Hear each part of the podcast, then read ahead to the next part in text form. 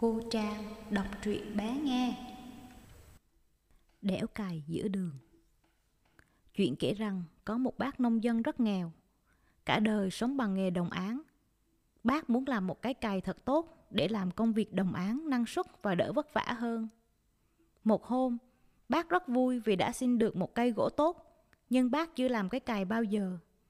Bác bèn mang khúc gỗ ra ven đường ngồi đẽo và hỏi ý kiến mọi người. Bác đẽo được một lúc thì một người đi qua chê.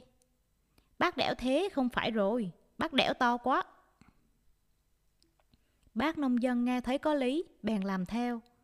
Bác làm được một lúc, lại có một người đi qua bảo. Bác đẽo thì này không cày được đâu, cái đầu cày bác làm to quá.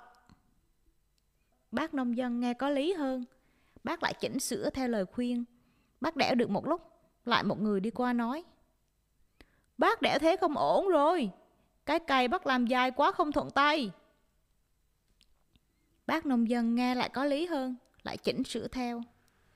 Và cuối cùng, hết ngày hôm đấy, bác nông dân chỉ còn một khúc gỗ nhỏ.